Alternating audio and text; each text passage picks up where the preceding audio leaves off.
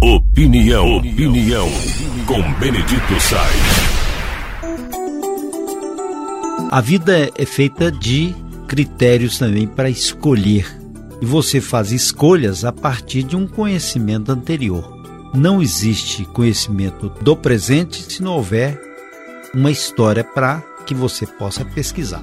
E nos momentos atuais, as pessoas não estão sabendo fazer as escolhas vida, da profissão, qual caminho seguir, o que elas vão valorizar como importante ou não. Isso é fruto da rapidez dos tempos. Alguém pode dizer, mas o tempo sempre foi veloz. Não, o tempo nunca foi veloz. Ele é veloz agora. Mas não é assim. O relógio, o minuto é o mesmo minuto de antes e o minuto agora. Só que as condições em que esse minuto se desenvolve são diferentes. O carro é mais rápido, o avião é mais veloz, a internet muito mais. E as próprias relações também são velozes, às vezes passageiras, inusitadas e às vezes elas podem causar terror, dissabor ou alegria. Mas por que, por exemplo, a gente imagina nos tempos de hoje que a vida é veloz e as escolhas nossas tenham obrigação de ser mais assertivas? Porque, independente do tempo, nós temos a mesma dimensão temporal. Explico. Você tem a sua vida, pode ser de 50, 60, 70, 200 anos, mas ela transcorre dentro de um tempo em transformação. Em 1960, as condições de vida eram umas. Imagina você ir na roça, ter que usar o cavalo, não tinha estrada, matar burro, cochete, cancela. Para uma criança nascer, você tinha que chamar a parteira. Muitas vezes alguém adoecia e não podia sair porque o rio estava cheio. Vamos colocar conceitos assim da nossa vida rural. Ou então você está na cidade e não consegue ter uma escola porque era mais complexo. Você não consegue se preparar melhor porque era muito mais difícil. Morar então, o sistema de saúde era completamente diferente. Então, os conceitos e a própria vida vão sendo alternados, modificados através do tempo. E você também vai se adaptando para fazer as escolhas corretas para viver melhor. Você quer tal profissão, Aí você começa a estudar. Não, não quero isso não, vou mudar. Mas se em quatro anos você não houve uma decisão assertiva, você vai recomeçar, já perdeu quatro anos. Então, essa visão diz, mas o que nós estamos fazendo de melhor na nossa vida? Estamos fazendo de melhor é aprendendo.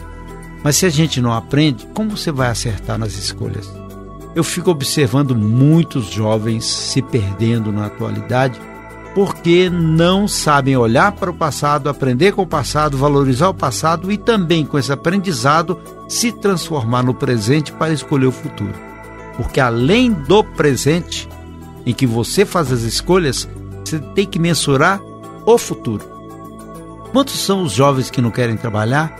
Quantos são aqueles que estão perdidos em drogas, Quantos aqueles que começam a ter habilidades esportivas, algum talento no teatro, algum talento na poesia, mas se perdem porque logo, logo há muito mais a oferecer o mundo e eles dão valor nesse mundo material do que na habilidade que eles podem desenvolver. Então essas escolhas são importantes, mas elas só podem ser sustentadas por valores. Qual o valor que você tem de família, qual o valor que você tem de religião, qual o valor que você tem de convivência qual a sua compreensão daquilo que é negatividade, frustração e aceitação?